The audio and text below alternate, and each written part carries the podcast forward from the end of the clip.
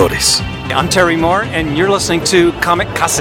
Artistas. Hi, this is John Romita Jr., and you're listening to the Kamikaze Podcast. Hi, this is Mike Mignola, and you're listening to Kamikaze. Hi, this is Eric Powell, creator of The Goon, and you're listening to Kamikaze.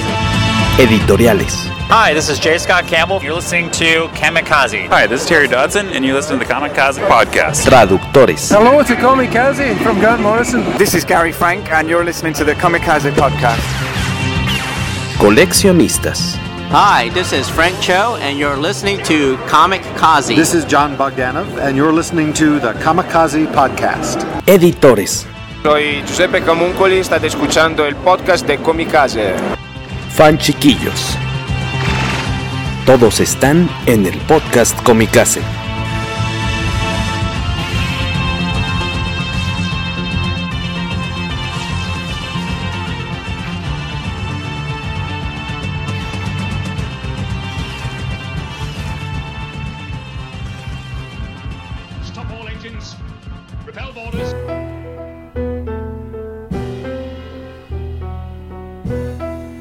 Tal? Bienvenidos a una nueva eh, emisión del podcast de Comicase. Yo soy Alberto Calvo, coeditor de la revista, además de colaborador en Panini Comics México, en lacovacha.mx y confitrión del podcast de Comicverso. En esta ocasión estoy supliendo a Jorge Tobalín, que por cuestiones personales no pudo acudir a esta emisión. Eh, yo no les dije nada, pero creo que le caen mal los invitados que tenemos el día de hoy. Eh, ustedes no lo oyeron de mí, pero, pero en fin. Eh, el día de hoy vamos a hablar mayormente de, de, la película que está en boca de todos, que es Batman contra Superman, además de la serie de Daredevil y comentar algunas notas. Eh, ahora le voy a pedir a mis acompañantes que se presenten uno por uno. ¿Qué onda? Yo soy Spike y Jorge Tobalín se fue a audicionar para el Lex Luthor porque como que no le gustó mucho a la gente el que está. Y ya tenía el cabello así, entonces dijo ya directo. Hola, soy Everardo Ferrer. ¿Qué tal amigos? Yo soy Alfredo Villegas. Eh, llevo el blog House of Eñe, traductor para Editorial Camite y recientemente traductor también para Editorial Océano y entre otras cosas que se presentan por aquí. Hola, ¿qué tal? Y yo soy Oscar Amador, eh, escritor y coautor del webcomic Living with Shine y a veces hago mole los domingos, bailo tap, bailo jazz. Y vengo aquí a, a, a departir por primera vez con estos muchachos del divertidísimo podcast de Comicase. ¿Jamás te habían invitado? Mira, ya, ya, salió algo positivo de que esta vez haya suplantado a Jorge. Vamos bien. Bueno, eh, pues así como para, para empezar a, a, darle a esto, eh, mencionaba al, Alfredo que él ha trabajado recientemente para Editorial Océano. Pues una de las noticias que tenemos para comentar esta semana es justamente que Océano le entra al ruedo con, dentro del tema de, del cómic, o en este caso lo que conocemos como tiras cómicas. Eh, en estos días se anunció que, que, Editorial Océano va a publicar el libro que presumiblemente para celebrar el décimo aniversario de, de la tira de Calvin and Hobbes, una de las tiras más populares en, el mundo. El, libro ya se encuentra a la venta en, en algunas librerías y, outlets en, en, los que se puede eh, encontrar esta clase de publicaciones. Entonces, pues si, si, les parece, Alfredo, ¿qué nos puedes comentar de, esta noticia? Pues eh, bueno, yo de hecho supe que Océano ya tenía estos planes de ingresar a, la edición de cómic desde el año pasado. De hecho, me reuní con ellos primero en la FIL de Guadalajara en noviembre. Y eh, bueno, ya que lo comentaron en redes sociales, ya puedo comentar qué es lo que me encargaron. Sí, ahora sí ya, ya puedo darles la primicia. Se están enterando primero aquí. Eh, me encargué de la traducción de Descender de Jeff Lemire y eh, Dustin Nguyen. Lemire. Ah, bueno. Yo, yo entonces yo estaba mal informado de cómo era la, pronunciación de, de, su nombre, de su apellido. Y pues con lo que se lanzaron fue precisamente con una edición de eh, Calvin Hobbes 10th Anniversary, el 10 años, que es esta es una obra compilatoria de Calvin y Hobbes que incluye un, una serie bastante larga de comentarios y anotaciones del mismo autor, de Bill Watterson, con respecto a su proceso creativo, a cómo fue para él trabajar en la industria, eh, cómo era su inspiración, muchas cosas de su proceso creativo están ahí en esta, en esta compilación. Otro próximo lanzamiento es Nimona, un, un cómic que creo que bastante querido entre, entre el público juvenil de este, Noel Stevenson, quien creo que saltó mucho al, al, estrellato o al reflector por otra obra que hizo después, eh, Lumberjanes, que publicó con Boom, y con la que incluso ganó, ganó un premio Eisner, me parece. Y hay otras cosas que, que se vienen ahí en el, en el plan editorial de, de Océano, que pues sí, desde el año pasado fue que, que hicieron la apuesta, vieron que el mercado del cómic de licencia en México está creciendo. Y entonces pues aprovechando que pues, ya tienen un aparato bastante bien trabajado, es de las editoriales eh, más grandes en México, pues decidieron entrar al ruedo que pues no hace más que reincidir en el beneficio de los lectores que tienen más opciones, que finalmente hay nuevas apuestas que probablemente las editoriales ya establecidas actualmente, eh, cosas que a lo mejor a las, no le hubieran entrado, ¿no? Y aquí metiendo un poco la cuchara al tema, por ejemplo, de House of Eña. ¿Tú cómo ves, ya que has trabajado en Camite, que es una editorial que es muy de nicho, que es muy cómic, cómic, cómic? Este, ¿Cómo, ¿Cómo siente la diferencia de trabajo entre eso y trabajar ahora con Océano, que es una editorial muy conocida y muy grande que se dedica a muchas cosas diversas, que ahora también está incursionando en este en los cómics, que es algo muy padre porque está viendo que ya hay interés no tanto del nicho, sino que también se está expandiendo a, la, algo más este para todo el público que puede alcanzar muchos lugares que los cómics actualmente no alcanzan. Pues la diferencia más notable, y, va a sonar que estoy hablando mal de Camite, y no quiero que suene así, es que en Océano pues sí saben que los traductores son precisamente los expertos en traducción.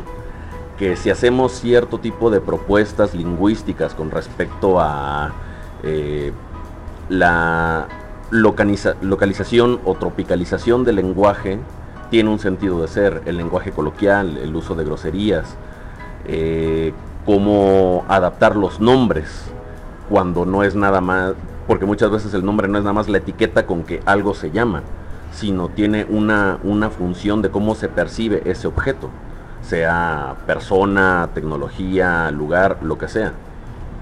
Ahí sí con Océano tuve eh, una apertura mayor a propuestas un poco más arriesgadas que sí creo que le van a exigir un poquito más de participación al lector si el lector va a tener que darse cuenta, a ver, espérate, esto cómo está funcionando y ya complementar con su capacidad lectora para que las propuestas que hice funcionen. Y en Camite, pues todavía son, juegan muy a la segura. Le siguen tirando mucho a la eh, a lo que se entiende ya como la, la tradición de la edición de cómic en México, digo, porque es gente que ya tiene mucha experiencia en el ramo, muchas veces no, se arriesgan a hacer cosas como la localización de nombres, ¿no? Entonces, en, ese aspecto, sí, este, creo que Océano está echándole más, más leña al fuego y creo que sí puede incidir en, una calidad superior del producto terminado. Esa es como mi, hasta el momento, mi, mi perspectiva, ¿no? Pero pues habrá que ver cómo, cómo sale y qué, más traen para poder decir que, que sí están haciendo una propuesta eh, más completa y más pesada para el mercado mexicano. Bueno, pues entonces básicamente podemos eh, acabar con esos rumores de que la burbuja había reventado y el medio se venía abajo, ante la, aparente falta de futuro de Bruguera, que todavía no podemos confirmar o dar por un hecho, aunque todo apunte hacia allá, pues ya, ya entró una nueva editorial ahí al quite, no, no solo con, con cómic tradicional, sino también con esta propuesta de, colecciones de tiras cómicas. A mí me gustaría aprovechar un poquito el espacio para hacerle una pregunta a Alfredo, que me parece que puede ser una pregunta que esté en la cabeza de varios de, tus escuchas. Eh, obviamente esto es con un grano de sal, pero ¿qué tanta posibilidad puedes llegar a ver en un futuro mediato o inmediato para que haya una apertura para talento local, para producciones originales, digamos? Es una buena pregunta y la verdad es que a como está ahorita en este momento el escenario, lo veo difícil. Porque de por sí las editoriales que están publicando cómics de licencia tratan de correr el menor riesgo posible. Todas le están tirando, sea Camite, Panini, Televisa y lo que hacía Bruguera. Estaban tratando de tirarle a lo más seguro, cosas ya probadas, que ya tenían ventas en el mercado. no, no, no les he visto ganas de arriesgar y de apostar por el talento nacional. Pero quiero pensar, y es lo que ya, ya he argumentado con ustedes en más de una ocasión, en que el fomento a la lectura a través del cómic, el crecimiento de una cultura comiquera, debe incidir en un momento, más, más temprano que tarde, en un mayor público, un mayor público nacional que quiera consumir a los autores y creadores nacionales. Que decidan, ¿saben qué? Voy a gastar mi dinero en apoyar a los autores nacionales para pues darle sustento. Porque pues bueno, siempre sabemos, ¿no? Pues es un, es un negocio, es una industria. Los artistas necesitan comer. Y la verdad es que no creo, la verdad no me parece que vayan a ser las estas editoriales de licencia las que vayan a apostarle a los autores nacionales. Pero sí creo que deben contribuir, aunque sea de lado, aunque sea subalternamente, en la creación de una cultura lectora mayor que pueda sustentar a los artistas nacionales. Esa es mi opinión.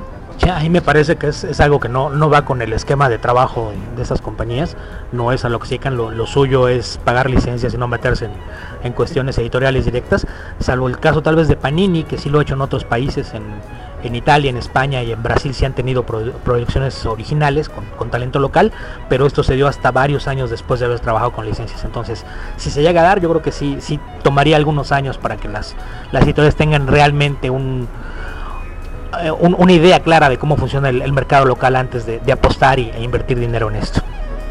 ya que mencionas a Panini también está la, cuestión de que Panini, la, editorial, es una editorial mexicana que es Caligrama, que de hecho sí, sí ha publicado cosas de artistas locales y es, este, esa sería como, yo creo que una de las opciones realistas que ahorita tienen varios artistas como para empezar a sacar algo y ya que ese algo crezca, tal vez así pueda darse cuenta la gente, mira si hay dinero ahí y empezar a, volver a crear una industria nacional, que creo que ahorita no existe realmente.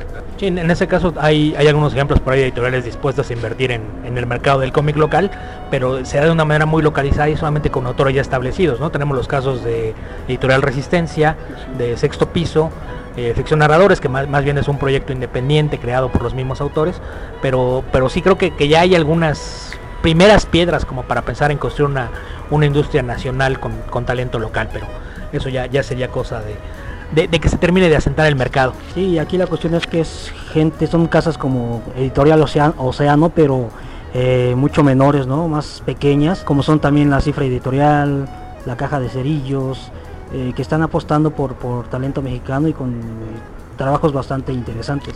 Aprovechando que tenemos aquí Everardo, pues sí quisiera preguntarte un, breve panorama, ¿no? De cuáles son algunas de las editoriales que siguen publicando cómic ya de, antaño. O sea, por ejemplo, todos ubicamos el libro Vaquero, que es de los pocos que ha subsistido de ya títulos de una gran historia.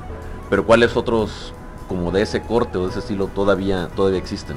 No, pues en realidad solamente subsiste el libro vaquero. Tucán sigue reeditando algunos títulos como Chambeadoras y La ley del revólver, pero ya son, son historias que sacaron hace 15 años.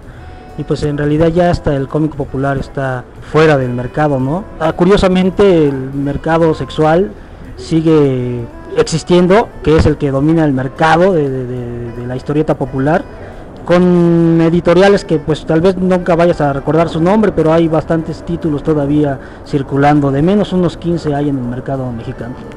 Bueno, pues ahora sí, pasando a otras cosas, no, no hay muchas noticias como tal de cómic.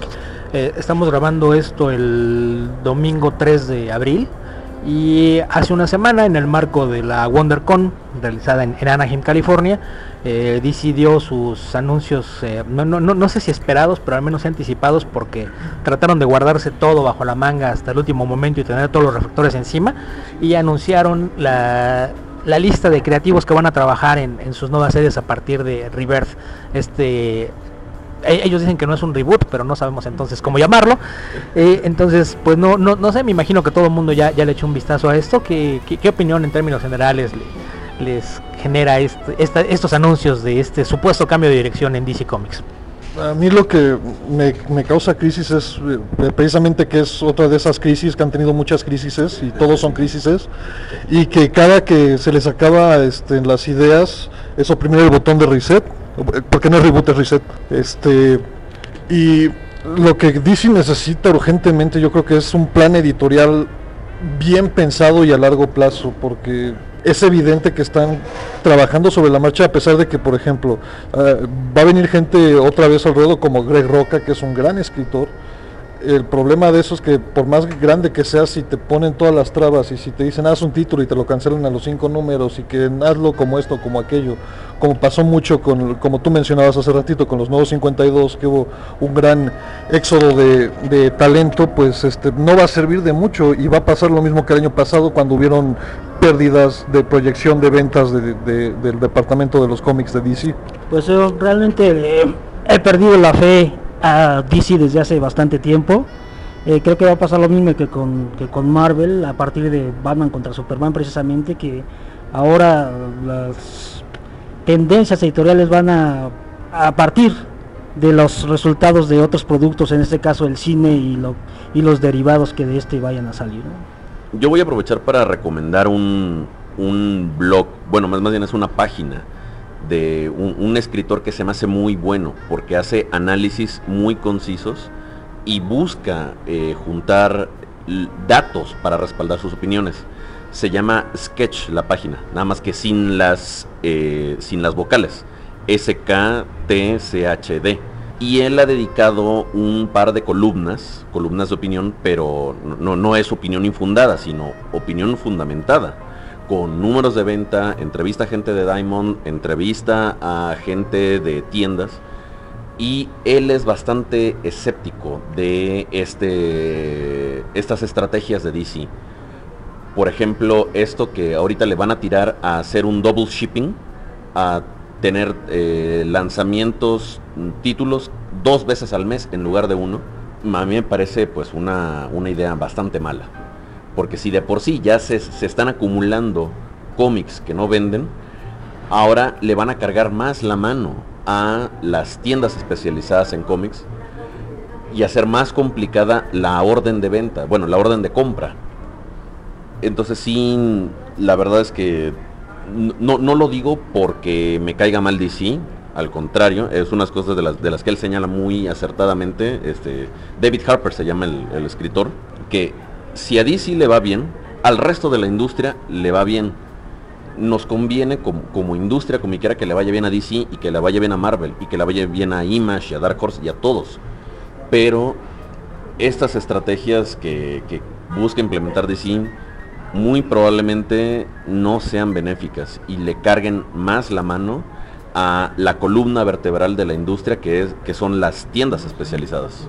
A mí me gustaría, a partir como del, análisis, hacer un poquito lo mismo que acaba de hacer Alfredo, porque me parece que es importante dentro de todo esto, pues también tener opciones y tener, me, gustaría, me gustaría eh, recomendar una, una página que me parece muy interesante que se llama livingwithshine.net que es un eh, webcomic de superhéroes que está maravillosamente bien escrito. No, ya en serio. Eh, y gracias DC por todos estos movimientos editoriales porque me, das mucho material para escribir. Eh, mira, yo en realidad tengo sentimientos encontrados. Definitivamente al igual que Berardo estoy escéptico porque ya, ya me parece que los lectores de, de antaño tenemos pues mucho este síndrome de, de, esposo o de esposa golpeado, ¿no? O sea, en realidad eh, tenemos ahí un poquito el, atisbo de esperanza que, que, vas a cambiar y vas a entender cuando, cuando en realidad no tengo motivos como para pensarlo.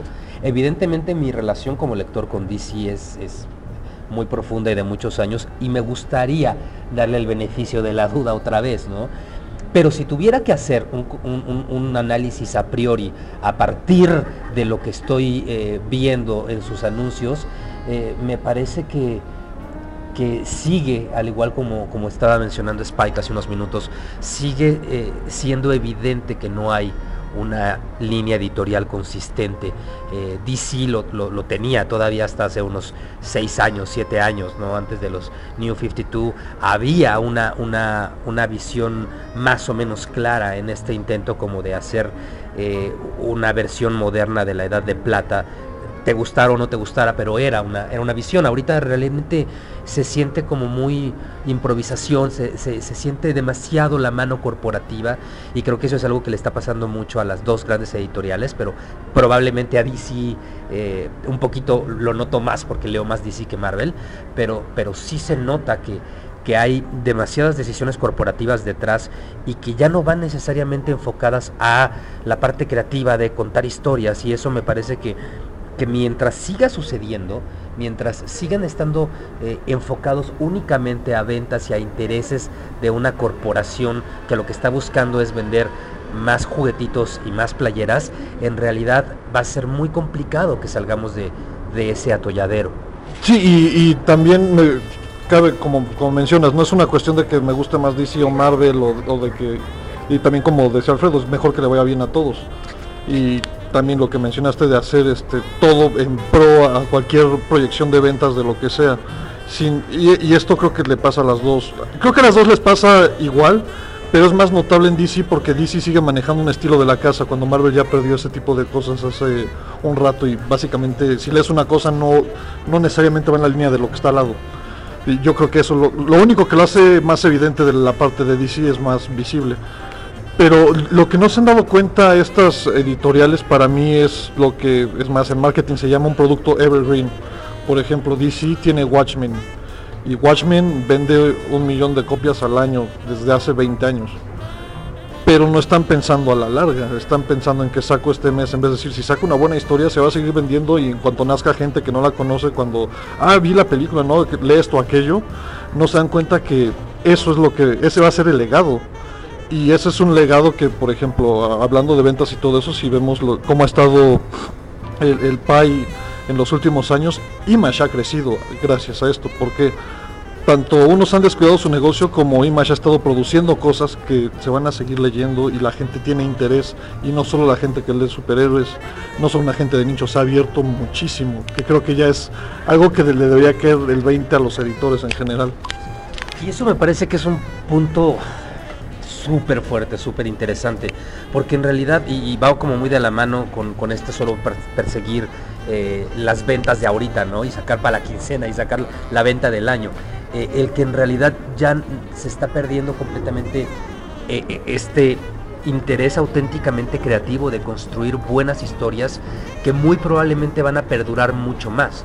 Incluso eh, hablando propiamente de DC, porque es el tema de Rebirth, sin importar cuál sea como tu línea de personaje favorito, ¿no? Si eres fan de Batman o de la Liga de la Justicia o de Wonder Woman, como sea, eh, si te preguntaran, dame tu top 10 de las mejores historias de tal personaje, pues muy probablemente estoy casi seguro que no vas a incluir ninguna de los New 52 para acá.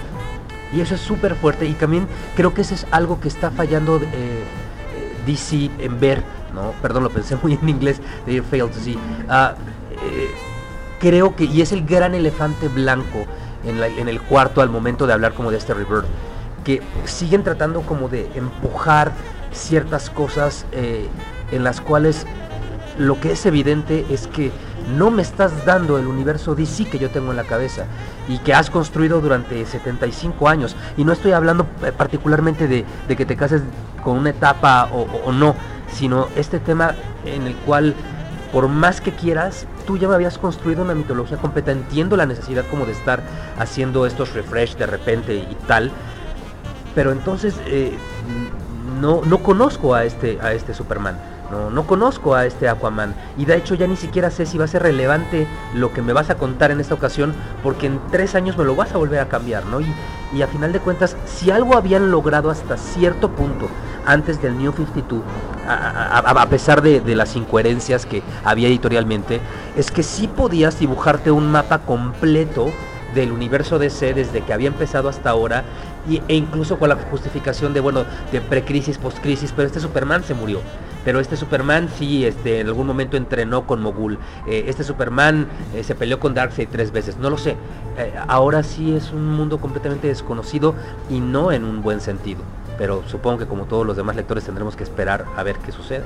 Sí, a mí me llama la atención, por ejemplo, comentaba Spy que, que parece que cada cierto tiempo decían apretar el botón de reset, pero aquí creo que la, la cosa que más llama la atención es que siempre es un reset selectivo vamos a rebotear las cosas, pero no todo. Por ejemplo, antes de los nuevos 52, las cosas que venían muy bien eran Batman y Linterna Verde, y eso no los tocaron. Eh, ofrecieron que iba a ser un, un, inicio fresco donde cualquiera podía entrar, y esto no es cierto. Si no tenías al menos un par de años leyendo Linterna Verde, era imposible que entendiera lo que estaba ocurriendo en los nuevos 52. Con el de Batman tal vez no, no era tan marcado, pero sabemos que Batman es el personaje más popular de la editorial y viendo el listado de títulos tiene 11 series en, esta nueva oferta, una de las cuales es quincenales. Entonces va a haber 12 cómics al mes, eh, ya sea de Batman o de algún personaje relacionado, lo que es casi la tercera parte de la producción de la editorial, lo cual por muy popular que sea el, personaje y, todo este mundo construido alrededor, me parece que es una apuesta muy arriesgada.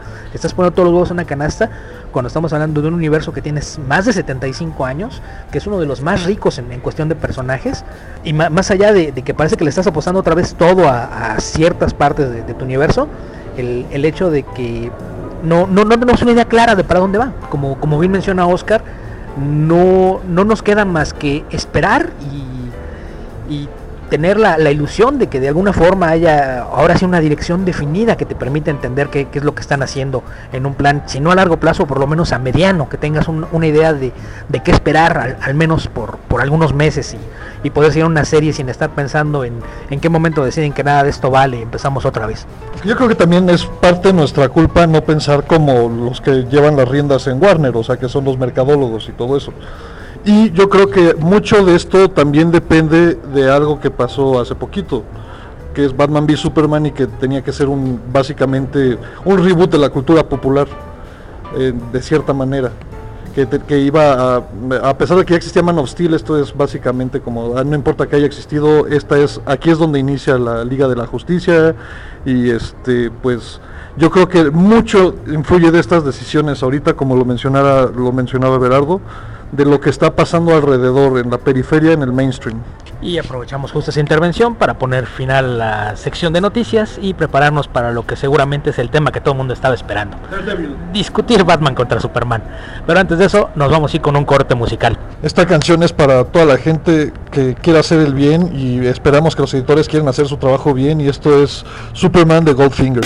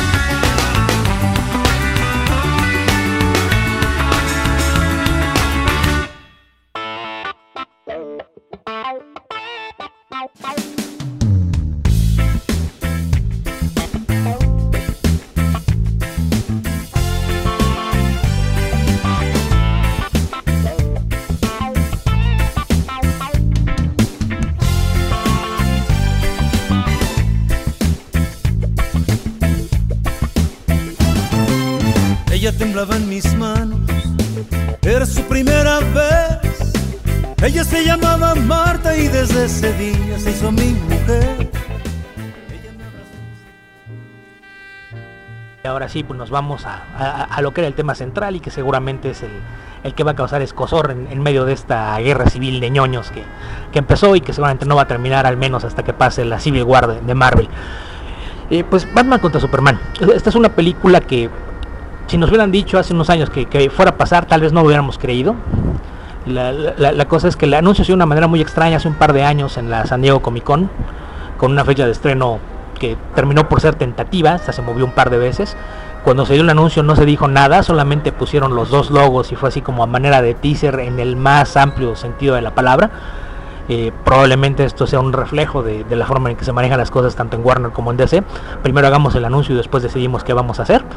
Eh, y, y, pues desde que se anunció em, empezó la, la, división de opiniones, ¿no? Quien decía que era una gran idea, quien decía que era algo precipitado y, y demás. Pero pues para, para dar un poquito de, de, esto, pues aquí tenemos a alguien que, que siempre ha visto de manera positiva esto. Eh, Oscar, ¿nos puedes dar algunos antecedentes de, de, todo lo que nos llevó a hacer esta película? Los antecedentes son bastante claros. Eh, primero, esta necesidad, con bastante retraso, si me preguntas, eh, de que Warner eh, y DC decidieran comenzar a construir su propio universo cinematográfico. Que de hecho es un segundo intento después de lo que pasó con Green Lantern. Sí, eh, efectivamente. Y el tratar justo como de enfocar estos esfuerzos, porque se especulaba mucho si iba a pasar con Green Lantern o no. Había inclusive varias personas, a pesar de que, Christopher Nolan había dicho blatantemente que no, pero había quien creía que inclusive la tercera entrega de, de, de, la trilogía de The Dark Knight de Batman iba a dar pie para a lo mejor algo más grande, pero definitivamente es hasta este reboot de Man of Steel, dirigido por Zack Snyder y con Christopher Nolan como productor ejecutivo, que deciden comenzar a explorar esta posibilidad y lo concretan con Batman v Superman. Eh, en realidad esta película se está tomando como, como el punto de partida para la construcción del el universo cinematográfico de DC eh, y definitivamente ha sido un, una película polémica en cuanto a la recepción, en cuanto a las opiniones que están eh, navegando en internet desde el momento de su estreno, eh, pero ahorita ya ahondaremos un poquito más en las opiniones. Básicamente es, no es una secuela de Man of Steel, eh, pero de una u otra manera sí se, se, se, basa como punto de partida de los sucesos en los que termina esta película para comenzar a explorar varias líneas sobre un universo más grande que se empezó a ver en Man of Steel justo con los detallitos, los cameos de, que si el satélite que había destruido Superman volando era de Wayne Enterprises, bueno, ahora ya es un hecho que vemos que hay un Bruce Wayne en, esta, en este universo y que está reaccionando ante lo que pasa, ¿no? Eh, se trata un poco de hablar y hacer como un poquito de análisis de la película como tal y sobre todo pues de este fenómeno que está sucediendo entre los fans eh, de como bien lo, nombra Alberto esta guerra civil de, de, ñoños eh, y, que creo que está siendo un, un, fenómeno bastante bastante interesante si lo queremos ver de una manera fría. Bueno y como no queremos que esto se convierta en un microcosmos de esta guerra civil ñoña eh, va, vamos a apelar un poquito a la voz de la razón que en esta mesa y viéndome alrededor creo que le corresponde Berardo Ferrer Everardo, si nos puedes dar un punto de vista imparcial de qué, es esta película, ¿cómo la describirías para quien no la haya visto de, una forma que no, no, empecemos a polarizar, al menos todavía? No, pues hay que tomarla como lo que es, ¿no? Una película de superhéroes, es un... El fin del cine es el entretenimiento, de cierta manera, ¿no? Entonces, eh, hay que ver cómo se ha polarizado aquí entre la gente que ha invadido la ñoñosfera con, con comentarios haters, con, con este eh, opiniones bastante encontradas, algo que no habíamos visto anteriormente, no de esta magnitud, precisamente porque en otras eh, producciones todavía no estaba tan arraigado lo que es el, el, Facebook, todavía no era la parte más importante en la vida de la gente, ¿no? Que de hecho es ahora, actualmente su vida, es el único lugar en donde viven es, es una película que, que, puedes verla con pues como un espectador este cualesquiera. Eh, definitivamente está dirigida a un público que no lee cómics pero que puede conocer a los personajes no yo la fui a ver con mi familia pues a mis hijas les gustó eh, porque tienen nociones de los personajes, de ellas no están clavadas en lo que es el, universo de, estos superhéroes, ¿no? No así de una manera tan arraigada como alguna, alguien podría llegar a creer que es el catecismo que les impongo, ¿no? Pero al final de cuentas es una, es una película que resulta eh, sí polémica en cuanto a, a la tendencia hacia la que va, ¿no? Eh, con Zack Snyder estamos, este, tenemos que dar, que irnos a la segura de que su punto de partida es, es y va a ser Watchmen siempre, ¿no? La oscuridad va a imperar en sus producciones, eh, no la oscuridad simplemente como una cuestión visual, sino conceptual. Y, pero a, final de cuentas es una, es una película que cumple con su cometido, con el cometido que tenía la, la productora. Eh, era un éxito asegurado tan solo por incluir el nombre de Batman. Recordemos que la anterior este, entrega ni siquiera llegó el nombre de Superman, se llamó El Hombre de Acero. Eh, que, que, nada tiene que ver con la obra maestra de Byrne, incluso la traiciona totalmente. Eh, pero el ver un montón de pastiches de las eh, obras más importantes tal vez de, los personajes en algún momento, porque se manejan de todas las épocas, eh, te hace ver que tampoco está, eh, no tomaron en cuenta que mucha de la gente nueva no conoce toda esa historia, así que vas a ver este escenas que probablemente tú como ñoño puedas reconocer, ¿no? Aunque hay gente que puede no ubicar este, la aparición de varios de los personajes como ver Barry Allen de Crisis, de Crisis no pre-crisis ni nada, de la, de, la mera Crisis, eh, de ver a, a Jason Momoa como Aquaman, que para mí sigue siendo el amor de Jay Lee, eh, y un montón más de referencias que, que probablemente si no eres lector de cómics nunca vayas a captar, ¿no? Aquí lo interesante me parece que va a ser el, el, anunciadísimo Blu-ray extendido porque vas a, nos van a entregar una película yo creo que como de 7 horas por, con todos los agujeros argumentales que hay en, en la entrega, pero bueno, vamos a esperarlo. Este, pero de verdad yo, yo recomendaría que la fueran a ver sin ojos de ñoñez, para que les resulte divertida. Antes de entrar propiamente ya a la crítica de la película, creo que es incluso un poquito más interesante que comentarla, es este fenómeno social y mediático que comentábamos eh, fuera del aire con respecto a es lo que antropológico en cuestiones de en términos de antropología se le llama literalmente el pensamiento religioso que es, e, es, esta actitud esta actitud de, de los ñoños de identificarse a un grado en que está, totalmente polarizado, como ya comentaron. Por un lado, los fans que amaron la película y que se han vuelto absolutamente intolerantes a cualquier crítica, fundamentada o no, y que se, enojan, o sea, se, nota pues que sufren cuando alguien menosprecia la película. Y por otro lado, los, este, los ñoños Marvelivers, que también pareciera que, que están ganando algo jodiendo y denostando la película. El, pensamiento religioso se, puede manifestar en cualquier esfera de la vida humana. Eh, se da en el momento en que cualquier grupo, institución o estructura te confiere cierta identidad. Entonces uno puede ser religioso con respecto a su partido político, a su punto de origen, su etnia, su lengua. Eh, ajá, o sea, tus equipos deportivos. Eh, y bueno, y evidentemente eh, la religión propiamente, ¿no? Tus creencias. El asunto es que cuando una estructura te confiere identidad y puedes complementar la oración yo soy adjetivo, yo pertenezco a tal cosa, ahí es donde se puede manifestar el pensamiento religioso. No, no es estrictamente solo para las religiones, sino cualquier cosa que te pueda conferir identidad.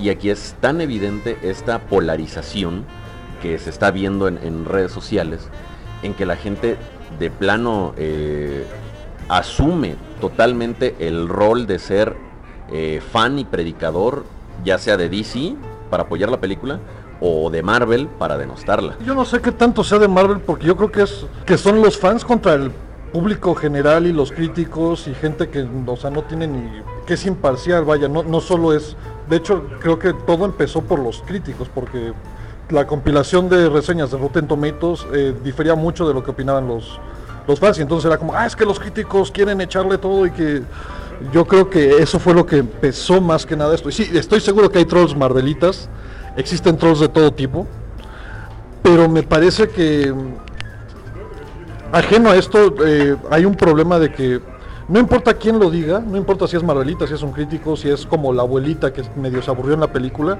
es, es esa actitud dogmática de que si, si no estás conmigo estás en mi contra. Aquí hay un punto bien importante precisamente hablando de las dos compañías, ¿no? Porque no sé por qué se tiene la idea de que si te gustan las películas de Marvel, eh, pues eres un ñoñazo. Si te gustó Batman contra Superman, pues eres hasta culto de cierta manera, ¿no?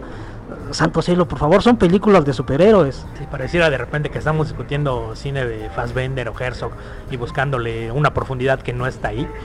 Pero a, a mí, sobre todo, lo, lo, que más me llama la atención de estas opiniones eh, que, que, sí parecen dogmáticas y rayan en el teísmo es la hazaña con la que llegan a dar los comentarios.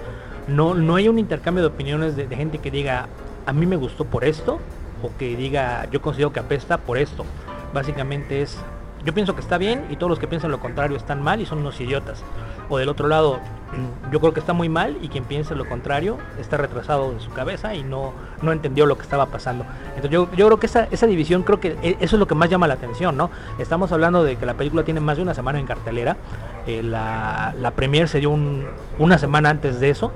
Y, a pesar de que hay gente que la vio hace más de dos semanas, sigue siendo un tema que sigue generando divisiones. Entonces, creo que esa es la, parte que más me llama la atención de, este intercambio de opiniones, que no es un intercambio de opiniones, se convirtió literalmente en, una guerra, en una serie de, ataques, donde ya es con saña, ya, ni, ni siquiera se está hablando de la película termina por hablarse más de la gente que tiene una opinión distinta de la película. Y eso es lo, lo que encuentro hasta cierto punto preocupante, que, que no seamos capaces de, Va, va, va, va, a sonar extraño, pero que no tengamos la madurez para hablar de estos temas banales y de entretenimiento de una forma más, más congruente. Aquí para hacer un spoiler, tomando un extracto del canon bíblico de DC, la última vez que fuiste relevante estabas muerto. Pues sí, es, es, es, eso es un spoiler, pero si, si, si, pensaban discutir esto y no lo han visto, están fuera de onda, chavos. O sea, sí, sí, sí están perdiendo de, de esto. Y, ahora que mencionas lo del canon bíblico, eh, a, mí un dato que, encuentro curioso, se movieron las fechas de estreno y justamente después de todo el tratamiento mesiánico que tuvo el personaje de, Superman en, en, Man of Steel y, y nos traen esta película, la película se movió de fecha dos veces, primero de julio de 2015 a mayo de 2016 y después de mayo a marzo de 2016. No sé si sea mal pensado de mi parte pensar que fue intencional que los Estados Unidos estrenara el Viernes Santo. No sé, es, es algo que, que, se queda ahí como parte de algo que terminó en una discusión completamente dogmática.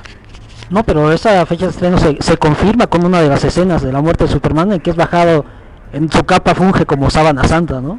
Sí, creo, creo que esa es una de las grandes insistencias de, de Zack Snyder en, en jugar con toda esta simbología visual de, la imagen del Mesías, es algo que hizo mucho durante Man of Steel. Aquí tal vez no es tan insistente, pero sí es bastante claro con, con el tema. Mira, en, mi opinión personal de Snyder, él tiende mucho a tratar de hacer la misma película varias veces. Pero, por ejemplo, como mencionabas en Watchmen, en lo, lo que más me gustó de Watchmen fue la secuencia de créditos. Creo que a todos, o sea, tenemos esa secuencia de créditos hasta arriba. Y casualmente, cuando Sally está embarazada es básicamente la última cena de Cristo. Y siempre ha sido como muy referencial a eso, todo lo que hace. Incluimos algunos spoilers, pero creemos que, que todo mundo los estaba esperando. Entonces, creo que, eso de, de, meternos un poquito más a la película. Entonces, eh, el, consenso mayoritario en, esta mesa fue de, que la película nos quedó a deber. Entonces creo que, podemos empezar un poquito por ese lado. Eh, Alfredo, ¿tú qué, problemas le ves a esta película? ¿Qué, ¿Qué, fue lo que sientes que no funcionó? Yo de hecho quería empezar con las partes que me parecieron acertadas. Pero bueno, sí, porque algo que quiero dejar en claro es que pese a que en general no me gustó totalmente, no me parece una gran película y creo que tiene fallos importantes, creo que vale la pena verla, definitivamente no es para decir no vayan a verla, evítenla, es la plaga, la peste negra, como lo fueron la película de Daredevil o, Wolverine Origins, ¿no? O sea, e, es así eh, evítenlas como la peste.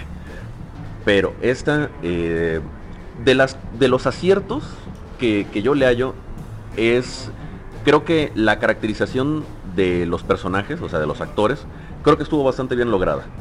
Me parece que hicieron buen trabajo tanto Cavill, como Affleck, como Gal Gadot, como Eisenberg. Creo que lo que no funcionó es finalmente la conjunción de las piezas. En que, o sea, tiene varios aciertos, pero sueltos, aisladamente.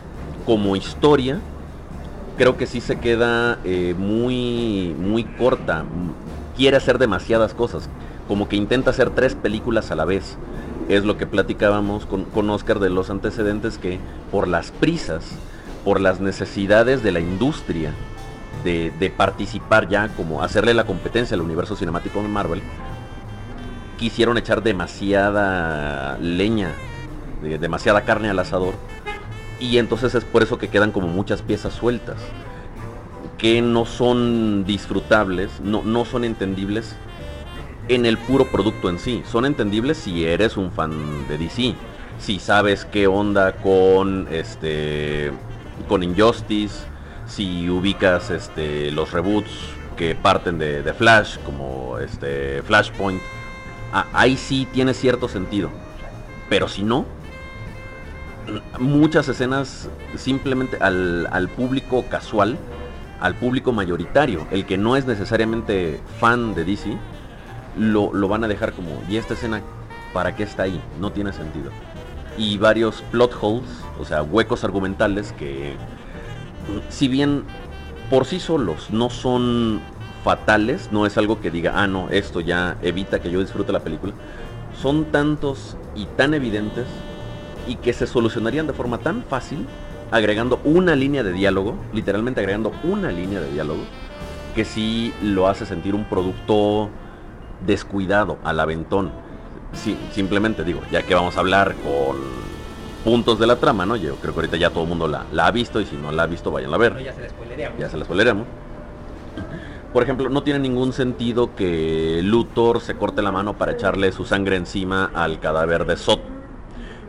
Y hubiera bastado con que la computadora de la, de la nave dijera, eh, para hacer esta mutación que, usted pretende se necesita, además del ADN kryptoniano, se necesita ADN de un ser vivo.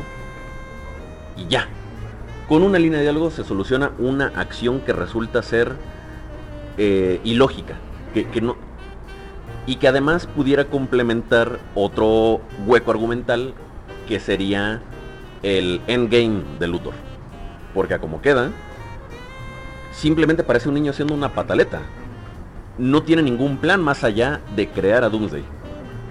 Y lo crea, y eso a él en qué le beneficia.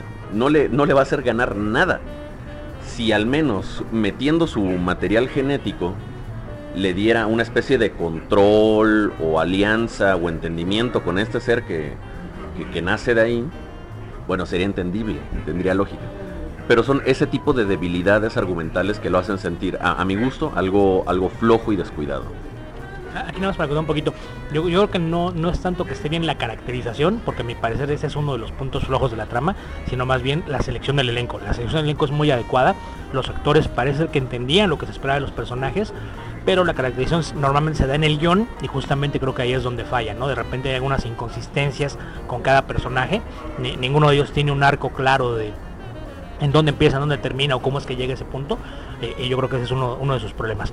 A, a, mí uno de lo que encuentro como uno de los grandes aciertos es el desarrollo visual de la película, que es algo que ya esperábamos. Zack Snyder es un director completamente visual. Su fuerte nunca ha sido contar historias, eso lo sabíamos. Pero logra algunas secuencias de acción muy bien logradas.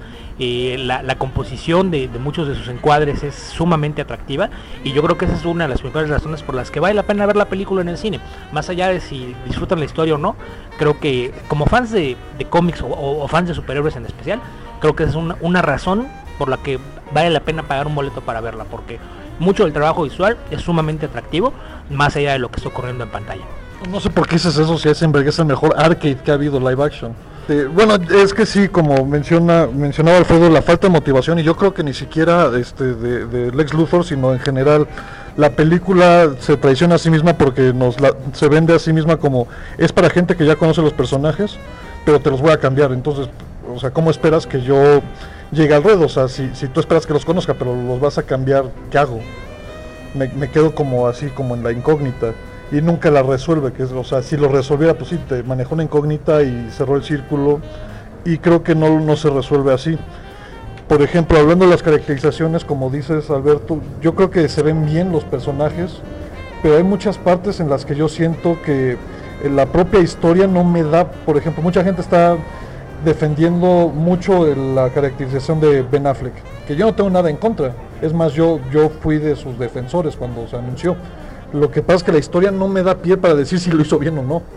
O sea, como que está muy... A mí se me hace eh, reminiscente a como lo, que hacía Kurt Vonnegut, pero mal hecho, en cuanto a que son muchos cuadros de muchas cosas y quiere hacer 20 historias, pero es un mosaico muy chiquito que no me da para una, un panorama grande. Y como dicen, esperarse a ver el Blu-ray, creo que no debería ser el nombre del juego, sino pues eh, hagan una serie yo creo que este tipo de cosas, de que si vas a meter, pues básicamente, si vas a mezclar Watchmen y Justice League War y este, la muerte de Superman y todo en una misma película, mejor, mejor hagan una serie. Porque una película de dos horas pues no da y ya vimos el resultado, por ejemplo, con Watchmen que sí narrativamente es la peor opción y, Zack Snyder se puso como cuando yo era niño, ¿no? De, ¿y qué quieres ser cuando seas grande? Dijo, yo quiero ser los X-Men. No, pero no puede ser yo sabré. Entonces es esa como, yo creo que Zack Snyder le tiene mucho amor a la idea de un superhéroe. O sea, y está enamorado, yo estoy seguro que, que leyó este Dark Knight Returns y Dead of Superman y todo eso, pero no, no pasó de eso de comprenderlo fuera de, de que era un hype.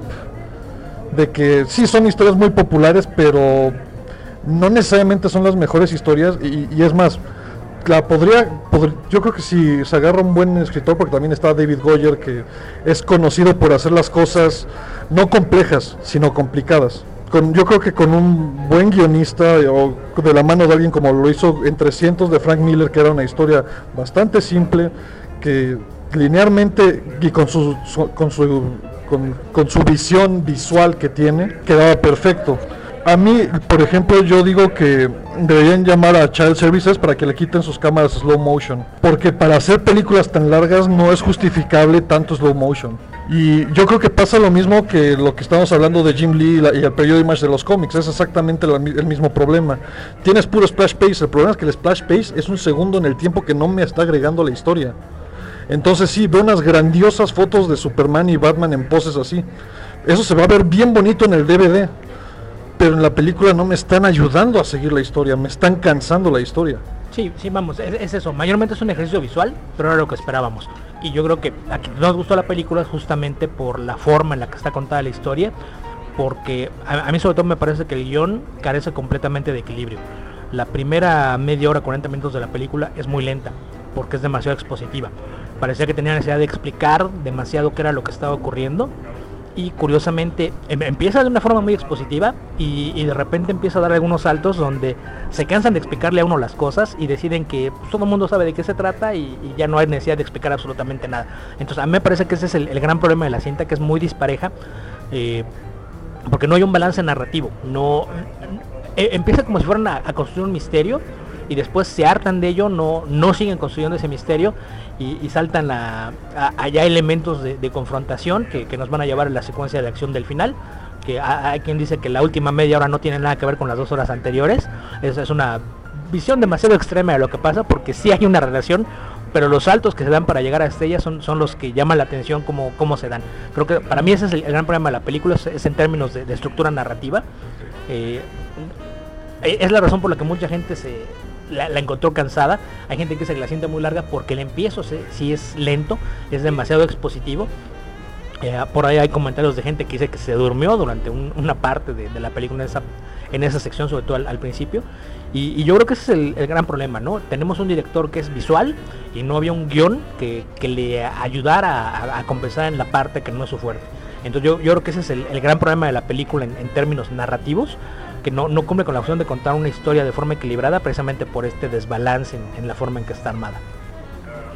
Yo creo, en, ese aspecto, yo creo que lo que se refieren es, eh, específicamente al arco de la premisa, que es la cuestión este, que se defiende mucho, ¿no? Que es la política de Superman como, como un agente de seguridad a que es un dios que viene a imponerse. O sea, esa dicotomía que cuando, cuando explota este cuando va a ser este, este no, no es juicio, esta, esta ponencia, cuando explota pasa de repente a volverse este, Superman contra este, la Liga de la Justicia contra este, un monstruo que es básicamente Justice League War y de repente como que ya no cierra un, un arco, uno, uno te lo dejan abierto y se acaba muy repentinamente. Y yo creo que esa es la parte donde, donde sí, tú lo dices, son dos películas. O sea, empiezas con una intriga política de cierta manera y de repente se vuelve una película totalmente de acción, totalmente centrada en el villano grande de la película que se presenta después de la primera, o sea, pero mucho después de la primera mitad de la película. Bueno, en realidad, y quizá aquí es donde ya podemos empezar a polarizar un poquito los comentarios justo por, por porque ya es un es un chiste que a mí me, está llamando mucho la atención porque de verdad eh, sí es como muy grande o por lo menos muy, muy evidente como la oleada de, comentarios negativos. Y es muy curioso porque yo voy a, robarme un poquito eh, el argumento de, personas que han estado posteando ahora a favor de la película y me parece muy chistoso el decir, bueno, yo tuve suerte que yo vi la, copa, la copia padre de la película, ¿no? Este, y lo cual sucede después de tanto comentario adverso. Alguien llega diciendo, puta, se me hace que vi otra, a mí me la cambiaron, ¿no? Porque definitivamente eh, a mí la película me, me gustó muchísimo. De hecho, la vi por segunda vez ayer y, comentaba el no creí que fuera posible que sal. Te juro que entré hasta con miedo y curiosidad científica de ver si ahora en esta segunda pasada veía todas estas cosas terribles y pecaminosas de las que habla internet, de, la basura que es esta película. Y, no, me salí gustándome todavía un poco más y, viendo como detalles que, no había visto antes, ¿no? Me, gustaría eh, abrir primero diciendo, y esto es un poquito una llamada a todo tu auditorio, que lo que estoy a punto de decir de esta cinta eh, es eso, mi opinión, ¿no? No poseo la verdad absoluta y que no los engañen, chavos, nadie la tiene absolutamente nadie la tiene y es perfectamente válido que a alguien le haya gustado la película, que a alguien no le haya gustado y creo que lo interesante es esto, intercambiar opiniones, intercambiar argumentos y, después estar amigos como siempre y seguimos tomándonos café, ¿no? Y, estoy esperando con las mismas ganas que ustedes eh, Civil War porque... Eh, es completamente falso que te tiene que gustar una cosa o la otra, ¿no? Eh, definitivo. Pero bueno, la película me gustó muchísimo, me pareció eh, tratando de, ser objetivo para ir como de arriba. Eh, a pesar de que sí es evidente que hubo mucha reacción y mucha improvisación detrás, eh, y esto se nota hasta en el tratamiento del título, ¿no? La película originalmente era Batman vs. Superman y unos meses después se convirtió en Batman vs. Superman Dawn of Justice, ¿no? O sea, y es como muy evidente el que fue había una línea original de historia y le incrementaron esta y como paréntesis también después se incluyó el logotipo de Wonder Woman. Exactamente fue creciendo cada vez más no eh, y sí es evidente que, este fenómeno del que hablan para bien o para mal de que se siente casi como dos películas yo lo resumiría en que había una intención original o sea creo que la intención era contar esta historia de confrontación de, Batman y, y Superman y en algún momento en el camino decidieron, ok, tenemos que acelerar el paso porque vamos cinco años más tarde, entonces tenemos que ahorrarnos por lo menos unas dos películas, ¿no? Y se, nota que lo hicieron. Eh, esa era la intención de la película. Creo que el objetivo de la película, más allá de recaudar millones de dólares, era ser la piedra angular del universo cinematográfico de DC. Y a mi gusto lo logra. Eh, y no, no, no está relacionado con que me haya gustado la película o no, sino que evidentemente sí te establece, bien o mal, eh, pues un poco lo que va a ser la línea de construcción de la Liga de la Justicia. Y dudo muchísimo que cancelen los siete lanzamientos cinematográficos que tienen programados, ¿no? Es un hecho, podemos dar por hecho que, la, que, el, que viene este Suicide Squad en agosto con Batman además, ¿no? Como parte de este universo y es un hecho que que viene Wonder Woman el próximo año y inclusive hasta dentro de los detractores Wonder Woman es como de esas pocas cosas en las que todo el mundo está de acuerdo que estuvo cool, ¿no? Y las nuevas fotos que no, no se, escuchó por ahí Spike comenta de las nuevas fotos que acaban de liberar de lo que va a ser la película, va a ser una película esperada, ¿no? Entonces creo que partiendo de ahí eh, la película cumplió su cometido, ¿no? Conmigo lo cumplió en el sentido que, que definitivamente la, la encontré entretenida, ¿no? Es curioso porque a final de cuentas eh, yo no voy a, antagonizar con la opinión de nadie, escucho los argumentos que dicen, algunos los encuentro bastante interesantes, eh, pero son cosas que a mí no me pasaron. A mí la película en ningún momento eh, me cansó, aunque sí debo admitir que pude haber vivido con un par de escenas menos de slow motion, a nadie le hacen daño, pero definitivamente, eh, a ver, yo la encontré entretenida, en ningún momento se me hizo lenta, me parece que eh, a lo mejor es algún superpoder shainoso de mi parte, ¿no? Este, sí, sí vi como la consecuencia de arcos, eh, sí entiendo que estaba malabareando Zack Snyder con muchas líneas argumentales, eh, a mí me hacían sentido y a mí me cerraban de pronto un poquito los arcos, porque a final de cuentas esta última explosión de acción que mucha gente encuentra gratuita, eh, porque a final de cuentas empiezan justamente con este entre misterio y confrontación filosófica acerca de, de hay un Superman y eso es un hecho incontrovertible. ¿Qué hacemos como humanidad al respecto? ¿No? Lo aplaudimos, lo regulamos y, y este complot del ex Luthor, eh, que al principio no es evidente que es un complot del, del ex Luthor. A mí esta última parte de acción que mucha gente encuentra gratuita, pues argumentado o no, es un resultado directo de, de este plan del principio, ¿no? Quiero rectificar algo que dije, yo no creo que sea gratuita, sino que a nivel edición no es un paso este orgánico, exacto. O sea, sí entiendo que una película necesite, y, y ya pusiste a Doomsday en los trailers, pues obviamente lo necesitas en la película.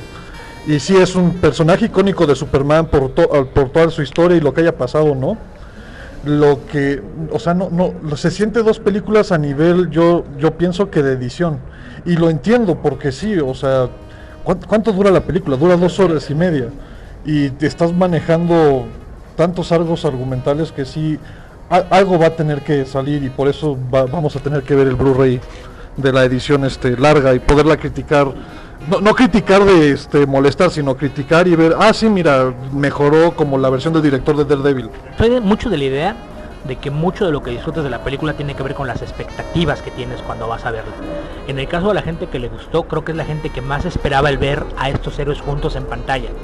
Creo que es, es algo que de, de uno u otro modo todos quienes hemos leído cómics de superhéroes a, a, lo largo de varios años, es, es algo que nos, nos, causaba cierta ilusión.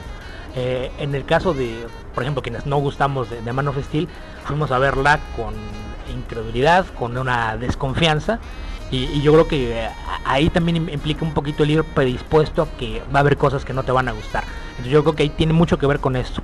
Y retomando un poquito lo que comentaba Oscar de, de que la él, disfruta mucho toda esta secuencia de acción. A mí tampoco me parece que sea gratuita. Y yo creo que justamente la razón por la que le gustó mucha gente es justamente el cierre la película. Porque independientemente de lo que pase en las primeras dos horas de, la película, de una u otra forma esa última media hora es una catarsis para el fan de superhéroes. No importa lo que hayas visto antes, eh, hay, gente que dice que por esa media hora vale la pena la, la, la película y, me parece que es un punto de vista bastante respetable como alguien que ha leído superhéroes desde hace más de 35 años, empezando justamente con Superman, es, es algo que entiendo perfectamente, aun cuando no es justamente lo, que yo espero ver en, pantalla como entretenimiento. Es una parte que, que funciona de, dentro de, de lo que pretendían, pero me parece que el, eh, yo, yo, insisto, el problema que tengo no es con algunas partes de la película, sino con el todo. Pero es, es algo que tiene mucho que ver con, con, lo que yo esperaba en términos de manejo de personajes y demás, y no cumple con mis expectativas. Esto no quiere decir que, que no vaya a, causar el entretenimiento, que, a fin de cuentas debiera ser el, el propósito final de, una película. ¿no? Si, si la película entretiene, eh, por ahí recuerdo cuando publiqué mi reseña en, en Comicase hace algunos días, alguien puso un comentario como disculpándose porque le había gustado la película. Decía, híjole, pues yo la fui a ver y la disfruté mucho, pero ahora que leo esto y lo pienso bien, pues sí, creo que no estaba poniendo atención y no me fijé en todos esos huecos. Pues es que no, no tienes por qué disculparte. Si tú pagaste un boleto y te divirtió durante dos horas y media, excelente, la película cumplió con su cometido. Ya si en el análisis posterior crees que te pudo haber dado algo más, eso es una cosa aparte. Pero nunca debieras disculparte porque algo te gustó. Y esa es la razón por la que, que me brinca un poquito toda esta clase de enfrentamiento de opiniones que se ha dado. Bueno, retomando unos puntos, Oscar, ya que te gustó la película, estás mal. Discúlpate y retírate.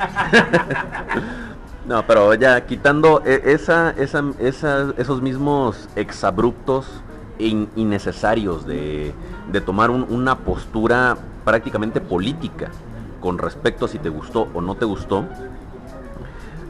A mí, aunque, bueno, como ya mencioné, creo que sí es débil como, película en sí. Creo que sí logra bien eh, los puntos que mencionaste, que es establecer esta, e- este universo más grande. Y a mí la verdad es que si bien no, no puedo decirle a la gente que, que no es lectora de cómics, no le puedo decir, ¿sabes qué? Es una genial película, vaya todo el mundo a verla. Como sí puedo recomendar otras películas. O sea, no necesitas leer Deadpool para ir a disfrutar Deadpool. No necesitas ser lector de Iron Man para ir a disfrutar la, la 1 y la 3, que son las que me gustaron, aunque es la, la polarización también la- con la 3. Sí, y, y- otras, ¿no?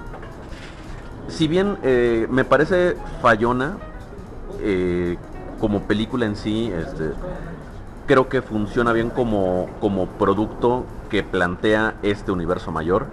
Y a mí sí me quedan muchas ganas de ver qué va a pasar con Wonder Woman, ver qué va a pasar con Suicide Squad, cómo, cómo ingresa Batman ahí, y, y con lo demás que, que planea el universo cinemático de DC. Yo era totalmente de estos escépticos que decía, bueno, es que cómo, cómo quieren empezar así a, hacer todo a golpe y de trancazo, estar, entrarle al tú por tú al, al universo construido que Marvel ya lleva ocho años haciendo. Y si bien, reitero, creo que no lo logra esta película en sí, la, hacer una buena historia que sea disfrutable para todo mundo, incluso para los que no son lectores de cómic, sí creo que logra establecer e- ese universo. Y pues sí, sí me, me interesa mucho ver qué, qué es lo más que, que van a crear a partir de esto. Y este, yo digo que Momoa se, se ve bien como, como Aquaman en su breve escenita. Querrás decir como Namor. Sobre todo dibujado por Jay Lee, como bien mencionaba Everard hace un rato. Eh, sí, ah, vamos, ahí, ahí retomando algo que dijo Oscar, creo que ese es ot- otro argumento que se puede usar justamente el contrario, ¿no? La intención de la película era sentar las bases para construir el universo de, cinematográfico de DC y lo logra. Y del mismo modo puedes decir es que la película en vez de contarte una historia se preocupó por convertirse en la fundación para el, el universo cinemático de DC. Entonces habrá quien diga con una fuerte carga de cinismo es que esto es un tráiler de dos horas y media para los próximos tres o cuatro años. Y, y- y es un argumento que, resulta válido, ¿no? Porque si de repente, so- sobre todo por ejemplo todos los cameos que hay de, de los otros héroes, sí se sienten como que forzados dentro de la trama, ¿no? Lo, pusieron, ¿por qué? Pues porque es para que sepas que después de esto viene algo más. Entonces sí, sí, sí de la idea de que eh, eh, esta, esta sensación de urgencia que ven Warner por sacar esto lo más rápido posible, eh, resultó en, en meter demasiado en, en una sola película.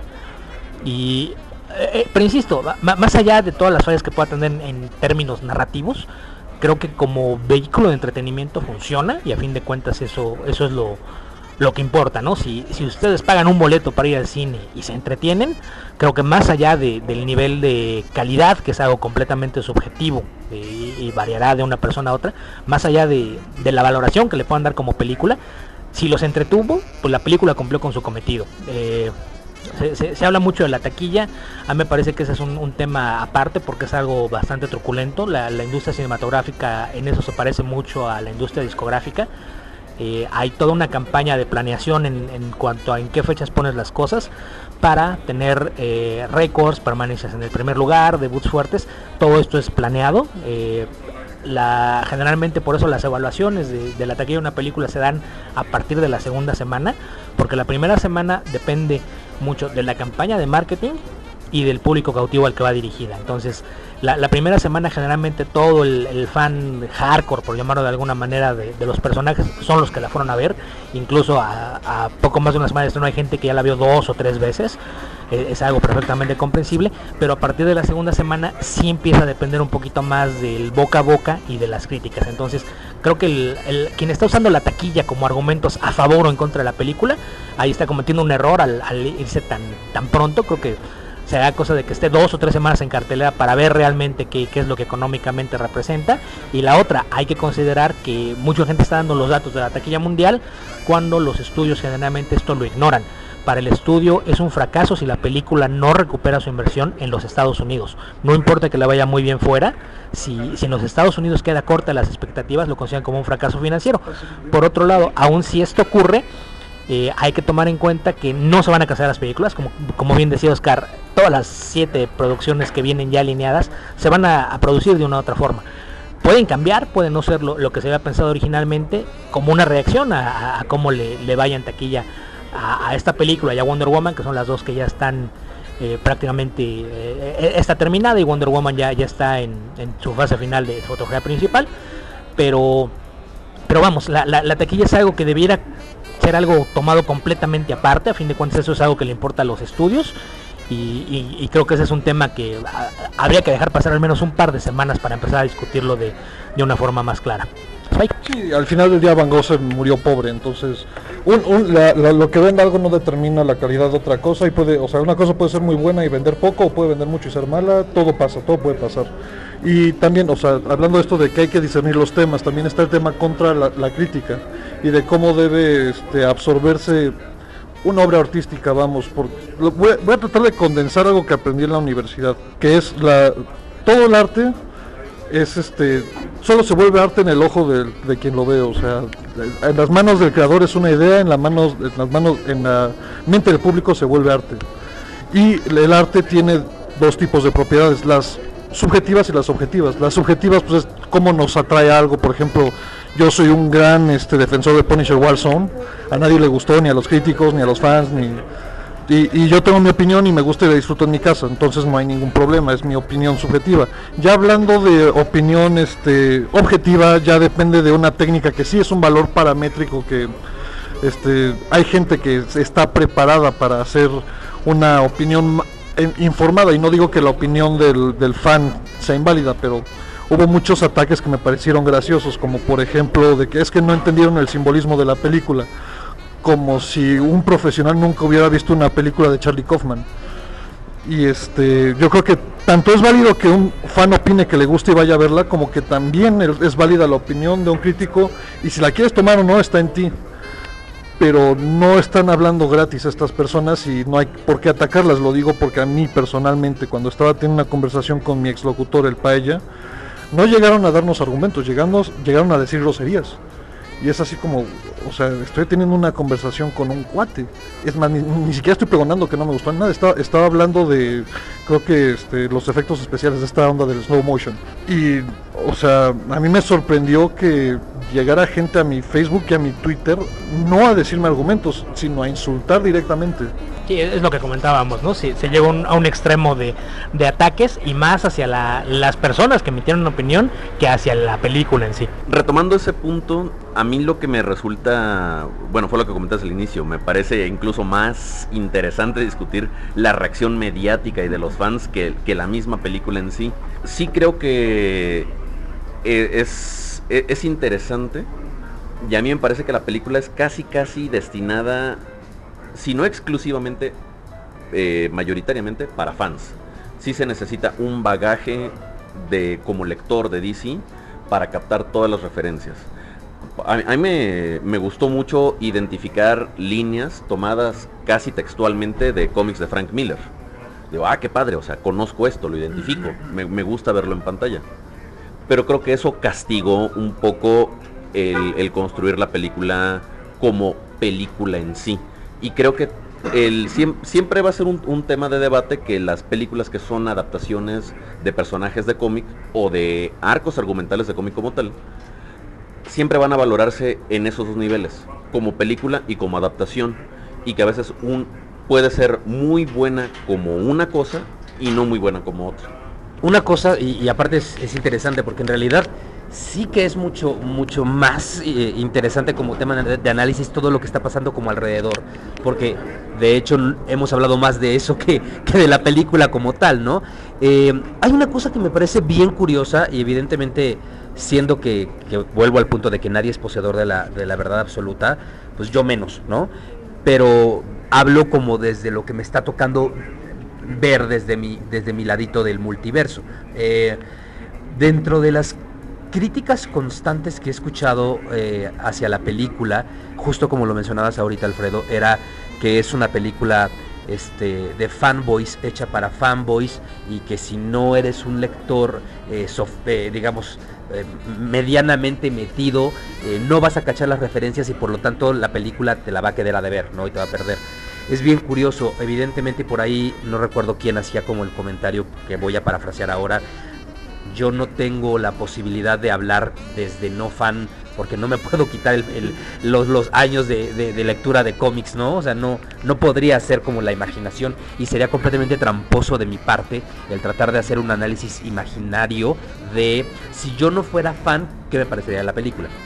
Lo que sí te puedo decir es que, eh, y porque pasa, tengo un eh, por primera vez en mi vida, desde hace muchos años, el grupo, digamos, de amigos recurrentes que tengo ahora son gente no del medio, no de la escena, ¿no? Este, vaya, claro que tengo grandes amigos en el, en el en el mundo del, del, cómic o que están en el medio o que son fans, ¿no? Vaya, este, uno de mis mejores amigos y compadre Raúl Valdés, a quien le mando saludos desde acá, pues vaya, trabajamos juntos en, Shine, ¿no?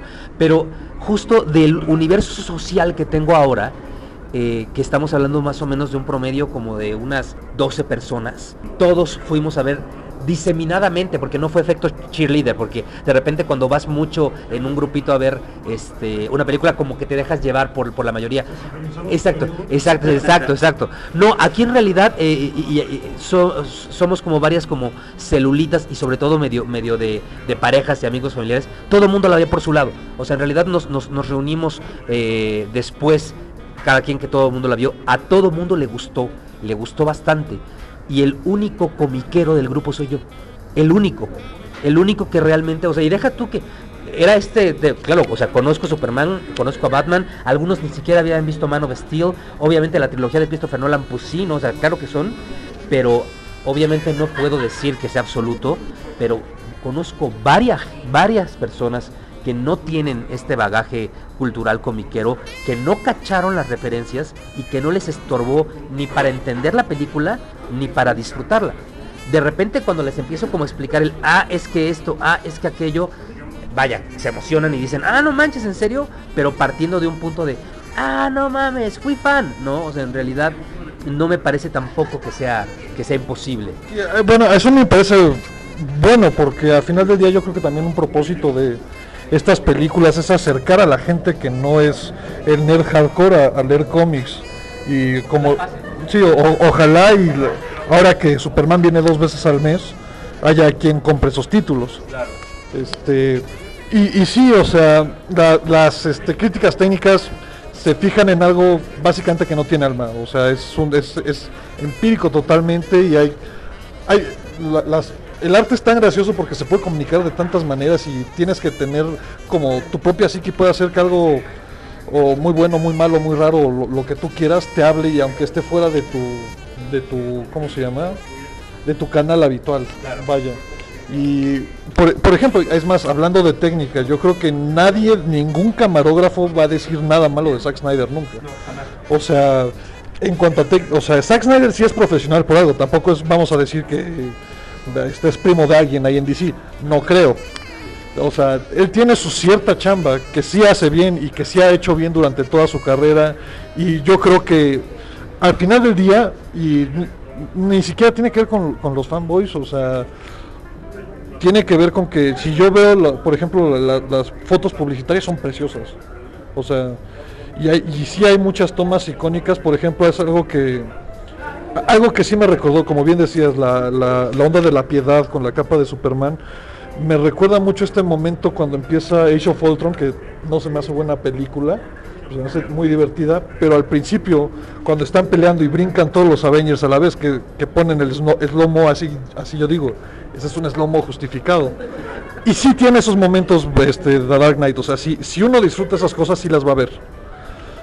También tenemos que entender y ya hablando como también puede tener un punto cierto número de, fans acríticos de que obviamente si estás yendo a ver Batman y Superman no estás viendo cine de Woody Allen, no estás viendo cine de este, cualquier otra cosa, sí, o sea, tienes que también adecuarte a, de cierta manera a lo que estás viendo, porque obviamente una película no, no se va a tomar las molestias de diseñarte a tu manera, tú tienes que entrar sabiendo a lo que vas. Ahí básicamente el Batman de Orson Welles solamente vive en la cabeza de Mark Miller.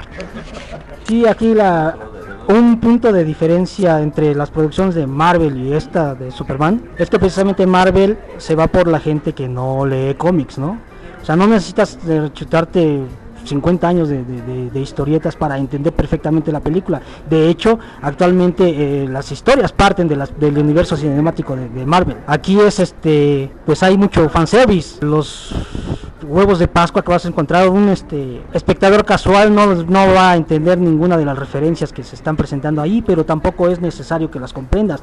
Esto está dirigido a, a, un público bien específico que probablemente sea un error o un acierto para la, para la producción, ¿no? O sea, no puedes estar apelando al gusto de un público que desde hace mucho tiempo ya no lee cómics porque lo que está haciendo DC desde hace mucho, algún tiempo ya eh, muy pocas cosas valen la pena pero estás remontándote a, poner referencias de historias clásicas y de cuando las historias eran buenas en el universo DC. Entonces, ¿a qué público quieres llegar con, con, con esta producción? Yo, yo, creo que ahí juega un poquito otra vez la, influencia de, la gente de marketing en lo que haces, ¿no? Creo que la película fue pensada como un espectáculo visual que apelara a las nuevas generaciones y todos estos easter eggs que, de repente se sienten forzados eran tratando de rescatar a, a los fans viejos. Entonces, eh, si lo logró en mayor o menor medida, pues es, es ya cosa que, que, cada uno puede percibir de una manera diferente. Entonces, pues si les parece, para, para cerrar, si, si tienen que hacer un comentario final de la película, ¿qué, qué, qué podrían de, decir de ella, ya a modo de conclusión? Yo creo que, por ejemplo, en esta época, que también es una época, es una época extraña para todos, pero DC, por ejemplo, tiene su línea su línea televisiva es muy fuerte y, se basa mucho en el fanservice. O sea, te, ten, tenemos uh, DC Legends of Tomorrow, tenemos Arrow, tenemos Flash. E ellos, de hecho, ya le ganaron en ese aspecto a Marvel. Y yo creo que eso también tiene mucha influencia en cómo se estructura esta película, que tiene mucho apil a los huevos de Pascua y agarrar líneas argumentales directamente de los cómics. Pues yo, este, ¿qué puedo decir? El tratamiento del Lex Luthor no me gustó. Tomó un tanto del comodín de Head Ledger. El Lex Luthor cinematográfico siempre ha sido divertido. Es divertido en mala leche. Yo creo que el mejor Lex Luthor que ha habido es el que se presentó en Smallville, las motivaciones, todo el desarrollo del personaje. Es una película divertida, entretenida, visualmente es espectacular. Gal Gadot sigue sin, sin convencerme. Eh, yo vi a una no vi en Amazona, vi, vi a, China. Ah, sí, pero o sea, físicamente es una cosa, o sea, ya eh, entrar en el personaje, no sé, fue, fue, muy poco lo que, lo que pudimos ver ahí, ¿no? Y pues el, la, las soluciones hasta pueriles como el que los nombres de los protagonistas sea el mismo y que eso haya detonado que la que el Batman versus Superman sea terminado y se convirtiera en una alianza, pues eh, santo cielo, no pues, no sé ni cómo describirlo, ¿no? Por eso hasta surgió el rollo de, que José María Napoleón estuviera nuevamente en el ojo del huracán y ya no como un compositor eh, contemporáneo importante, no, sino porque el meollo de la nueva alianza entre Batman y Superman es que ella se llamaba Marta. Ahí nada más como comentario, tal vez sea la primera vez que el complejo de Edipo le haya salvado la vida a alguien. Yo lo que comentaría a modo de conclusión es que vale la pena ir a verla y que se hagan su opinión, sean comiqueros o no sean comiqueros, y que eh, quiero pensar que esta película va a avivar la discusión. Creo que la discusión pública eh, es muy útil en, en, muchos temas y lo que yo quisiera que, que se discuta más y que se haga evidente es el cómic como medio de arte, el arte popular como una forma legítima de, disfrutar experiencias y de que más gente se dé cuenta que el cómic es un arte como lo es la pintura, la música, el teatro y todos los demás. Y que ya es innegable a estas alturas que estamos influenciados por estos iconos de la cultura pop. Es parte de lo que, de lo que informa, de lo que le da forma a nuestra imaginación, a nuestra sensibilidad. Y entonces es saludable discutir por qué nos gusta, por qué no nos gusta, qué falta mejorar. Yo sí quiero ver que la, las reacciones que, que se den en torno a esta película ayuden a que los creadores hagan mejores productos. Sí, sí pienso que lo siguiente que va a producir el universo cinemático de DC creo que va a ser mejor. Eh, a manera de conclusión a mí me gustaría simplemente ahondar rápida y buleteadamente en las cosas que me dejó la película. Yo vi una película entretenida, vi una película que me emocionó, que tiene momentos visuales impresionantes, que es épica hasta cierto punto en, en los niveles de acción. Eh, estoy contento con prácticamente todo lo que vi, pero me gustaría nada más poner como antecedentes que a mí la película me cerró mucho la boca. No solamente yo la vi sin expectativas, sino que eh, yo en realidad tenía, tenía miedo de la película, como que mientras más conocía el producto eh, del proyecto, menos me convencía, pero de repente me enseñaban una imagen y decía, ok, te voy a dar chance, te voy, voy a ver, voy a ver, ¿no? Eh, y definitivamente se me fue como quitando poco a poco. Creo que es una película que logra su cometido, que de nuevo plantea muy claro hacia dónde quieren caminar en, el universo este, DC. Me gustaron mucho las caracterizaciones, me gustó mucho la, química entre Gal Gadot eh, y Ben Affleck en sus escenitas eh, gratuitas para algunos, divertidas para otros. Pero sin embargo, con algo que yo en particular me quedo, sobre todo porque no, no, no hay fan, eh, digo, no hay personaje del que yo sea más fan que de Batman. Fui de los que se rasgaron las, vestiduras, eh, al contrario de Spike. Este, yo fui de los que se rasgaron las vestiduras cuando anunciaron que Ben Affleck iba a ser Batman. Ben Affleck a mí me callaste la boca, me encanta su, interpretación de Batman y sobre todo, mucha gente quizá no lo sabe, eh, la visión de este Batman es completamente culpa de Ben Affleck, eh, en realidad es como la visión que él tenía en un mundo en el que intentaba pichar para dirigir el la nueva serie de películas. Eh, no solamente me gustó, sino que a mi gusto particular es lo más cercano a Batman que he visto en el cine en realidad. Y sobre todo, nada más cerrar que concuerdo con este tema de ojalá esto provoque que haya más lectores, ojalá las editoriales, especialmente DC, entiendan que eh, esta parte de estás haciendo tanta referencia a tus buenas épocas icónicas, rescátalas, ¿no? Y, ponte a, trabajar otra vez en, esa edición editorial, pero sea como sea, eh, sí saben que llevamos dos horas y dos semanas debatiendo acerca de una película por fin de Batman peleando contra Superman. Es una buena época para ser geek. A mí por lo menos me emociona que haya tantas opciones y que haya tanto contenido y que estemos hablando de si Batman o Superman, no, porque yo estoy esperando que la guerra civil de Marvel del Capitán América, ¿no? O sea, y eso me parece fantástico. Vayan a ver si no la han visto y sobre todo siéntanse orgullosos de si algo les gusta o de si algo no les gusta, pero compartan civilizadamente, señores. Aquí uno de los primeros comentarios que di sobre la elección de, Ben Affleck, muy acertado, es era porque en esa producción tenía que haber un buen director. ¿no? y este y otra cuestión es precisamente hay que ver el contexto en el que se está manejando el papel de Ben Affleck. Es un Batman con 20 años de actividad.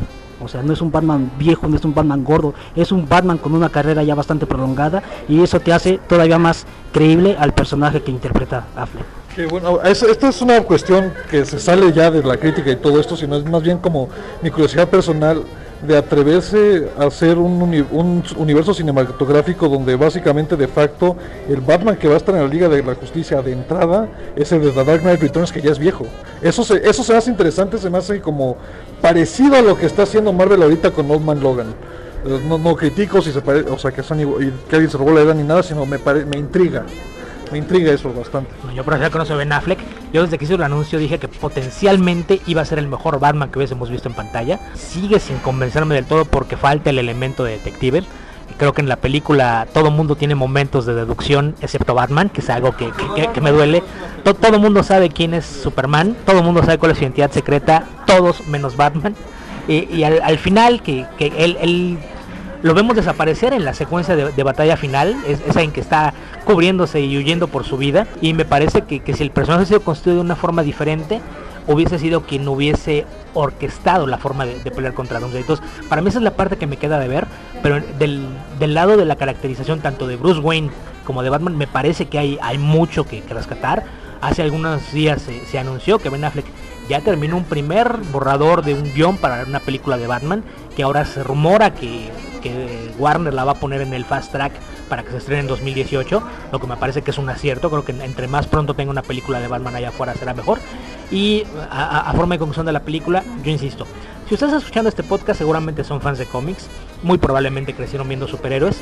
Y sé que hay mucha gente que tiene sus dudas debido a, estas críticas encontradas, pero me parece que es, una película que todo fan de superhéroes merece ver en el cine, más allá de, lo que les pueda dejar, eh, eh, insisto, a mí no, no me gustó en términos narrativos, pero la película tiene muchas cosas que, son rescatables y vale la pena verlo en, en pantalla grande, más allá de, de, lo que se le vaya a llegar en la versión extendida para Blu-ray y demás.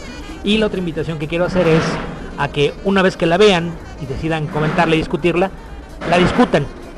Eh, eviten caer en esta clase de peleas estériles, en descalificaciones y en ataques al, prójimo.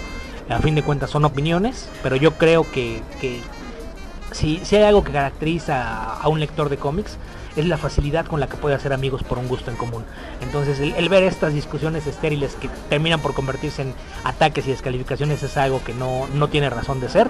Entonces yo los invitaría a que vayan a verla con, con la mente abierta, le encuentren los, los, puntos positivos y se divierten, que es, es algo que es probable que, que, ocurra, que bien, si, si no, pues eh, ya, ya podrán comentarlo con, con amigos y conocidos pero traten de hacerlo de una forma respetuosa y civilizada. Creo que eso es, eso es lo más importante. Aquí los que merecemos es una crítica nosotros porque hubiéramos dicho lo de Batman de Ben Affleck en las noticias. es para que quede repartido y no, no escuchen solamente las noticias y lo apaguen. Y nada más comentando un poquito lo, lo, lo que decía Berardo de, de, lo del director en la película, no, no sé si, si me lo oyó a mí, pero yo cuando anunciaron que Ben Affleck iba a ser Batman, yo dije, ok, en el set de filmación van a estar Christopher Nolan, David Goyer, Zack Snyder y Ben Affleck. Al menos tenemos un buen director, lástima que esté del lado equivocado de la cámara. y, y, bueno, creo que con eso le, le, le ponemos punto final el plan original era, aparte de la película, hablar de Daredevil, la, la, serie de televisión de Netflix, pero tomando en cuenta lo que nos extendimos con la película, no sé si sea buena idea hacerlo, creo que nos extenderíamos demasiado, y Jorge no está aquí, pero nos mataría por darle a editar un programa tan largo, entonces lo, que propongo es que, que, lo, dejemos para la, la próxima emisión de, del podcast, además de que checando un poquito los, los comentarios en Twitter y Facebook, mucha gente dice, si van a hablar de Daredevil, por favor háganlo sin spoilers, entonces creo que les damos dos semanas más para que terminen de ver la serie.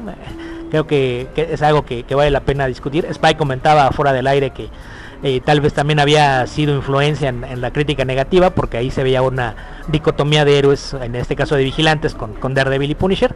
Pero creo que es algo que, que valdría la pena comentar más a fondo y no, no, no tiene caso intentar hacer algún comentario cortito ahora. Así es de que pues sirve que le damos chance a Jorge de que pueda platicar con nosotros de Daredevil. Y pues ya, vamos a, a, cerrar con esto. ¿Algún comentario final que quieran hacer, muchachos, antes de, de despedirnos? Pues ya que no, no le entramos a Daredevil, solamente comentaré una cosa. Daredevil es de las cosas que hace que valga la pena contratar Netflix. Si no tienen Netflix, créanme, vale la pena exclusivamente por Daredevil. Ya todas las chingoscientas películas que están ahí son un bonus pero por puro Daredevil vale la pena. Bueno, gracias como siempre por la invitación. Los invito a leer House of Eñe, donde reúno todos mis, mis, comentarios e intervenciones con respecto a la traducción de cómic. Y pues espero que nos acompañen en la siguiente emisión del podcast Cómicas. Regresando con Batman contra Superman, pues yo creo que muchos nos emocionamos cuando vimos eh, una especie de, de, anuncio en la versión, en la última versión de Soy Leyenda de Will Smith, que era algo casi premonitorio, tal vez desde ahí ya estaba echada la moneda al aire, ¿no? Pero el verlo ya como un hecho, pues no deja de ser emocionante, o sea, no vayas con ojo crítico porque no la vas a disfrutar, no vayas con la ñoñeza flor de piel porque te va a, a, restar ese, ese, ese disfrute, ¿no? Vela como es, como una película de superhéroes, o sea, no es una película que te va a cambiar la vida, no en un aspecto importante, ¿no? Solo es cuestión de, de, entretenimiento. Hablando de las de que el, el Blu-ray se puede convertir en una producción de 7 horas, pues ya empezaron a liberarse algunas escenas, ¿no? Como es el, el arresto de, del ex Luthor, y pues eso nos está acercando a, a, ver que um, la jugada que está haciendo Warner ahora, apostando por cosas que no necesariamente tienes que ver en la película, y si de por sí era complicado para muchas personas comprenderla, eh, probablemente ahora se resuelvan algunas algunas cosas, pero sí, no dejen de, de ver la película en en pantalla grande y pues hagan su propio su propio de, su propia opinión no se dejen influir por los demás porque les va a restar el, el poder disfrutarlo. Y aprovechando antes de irnos pues hablar de también que hay un número de Comicase que está a la venta ahorita que Comicase ya se vendió y ya es 3D así como Transformers. Este y aquí habíamos varios de los que participamos. Yo escribí una una entrevista bueno yo hice una entrevista con Stepan Sejic del cual también pueden checar el cómic del que hablamos que se llama Sunstone hasta de manera gratuita en su DeviantArt. Este Beto Calvo escribió sobre Grendel, sobre Dark Horse Este, ¿Algo que nos quieras comentar? Pues no, ya, ya saben que la, revista la pueden encargar por correo a enviocomicase.gmail.com eh, aparte de que está disponible en varias tiendas de, del país, ya regresó a Monterrey, que era una ciudad donde preguntaban mucho, en, en Central Ficción ya, ya hay copias de la revista, no solo de este último número, sino de algunos menos atrasados. Y, pues eso, si, si, si son seguidores de, del podcast, probablemente en la revista encuentren algo que sea de su interés. Y bueno, nada, solo, solo para cerrar, agradecerles la invitación. Eh, la primera vez que estoy aquí en el podcast de Comicase. Espero que no sea la última. Fue un placer estar reñoneando aquí con ustedes. Y nada más dejarles la invitación a que no se pierdan eh, las aventuras de Living with Shine en livingwithshine.net. Eh, ahí estaremos eh, todavía con las publicaciones de la tercera temporada, que justamente eh, si les gusta el género de superhéroes de una manera eh, ligera y cómica, probablemente encontrarán algo ahí que les guste. Muchas gracias por la invitación. Y bueno, ya que al parecer el consenso al que estamos llegando es que no se tomen tan en serio al momento de, de ver una película o de criticarla, y sobre todo en este género, pues nuestra última intervención musical del programa tampoco se la tomen tan en serio. Con ustedes, Abuelita de Batman, de Botellita de Jerez. Bueno, y con eso ponemos punto final a esta nueva edición de, del podcast de Comicase. Primera vez que me toca conducirlo en ausencia de, Jorge Tobalín. Esperemos que sea la última, digo porque, porque esté Jorge, no porque no me guste hacerlo, pero eh, luego me acusan de, usurpar posiciones y tratar de dar un golpe de Estado y no, no, no, creo que si esto pasa se, se haga de manera tan evidente. Así es de que pues esperamos que, que disfruten esta emisión. Le, les recordamos que, que, la revista la, la encuentran en, en, distintos puntos de venta y que el podcast está tratando de, de publicarse con una periodicidad catorcenal. Así es de que muchas gracias y nos escuchamos próximamente. Ella se llamaba Marta, ella se llamaba así. Ella se llamaba Marta, se llamaba Marta, se llamaba así. Ella se llamaba Marta, ella se llamaba así. Ella se llamaba Marta, se llamaba Marta, se llamaba así. Ella se llamaba Marta, ella se llamaba así. Ella se llamaba Marta, se llamaba Marta, se llamaba así. Ella se llamaba Marta, ella se llamaba así. Diga. ¿Habla el murciélago? El mismo. ¿Vas a ir al baile de Jerez? Abuelita de Batman. Ah, es que, es que quiero bailar contigo la baticumbia. Ahí estaré.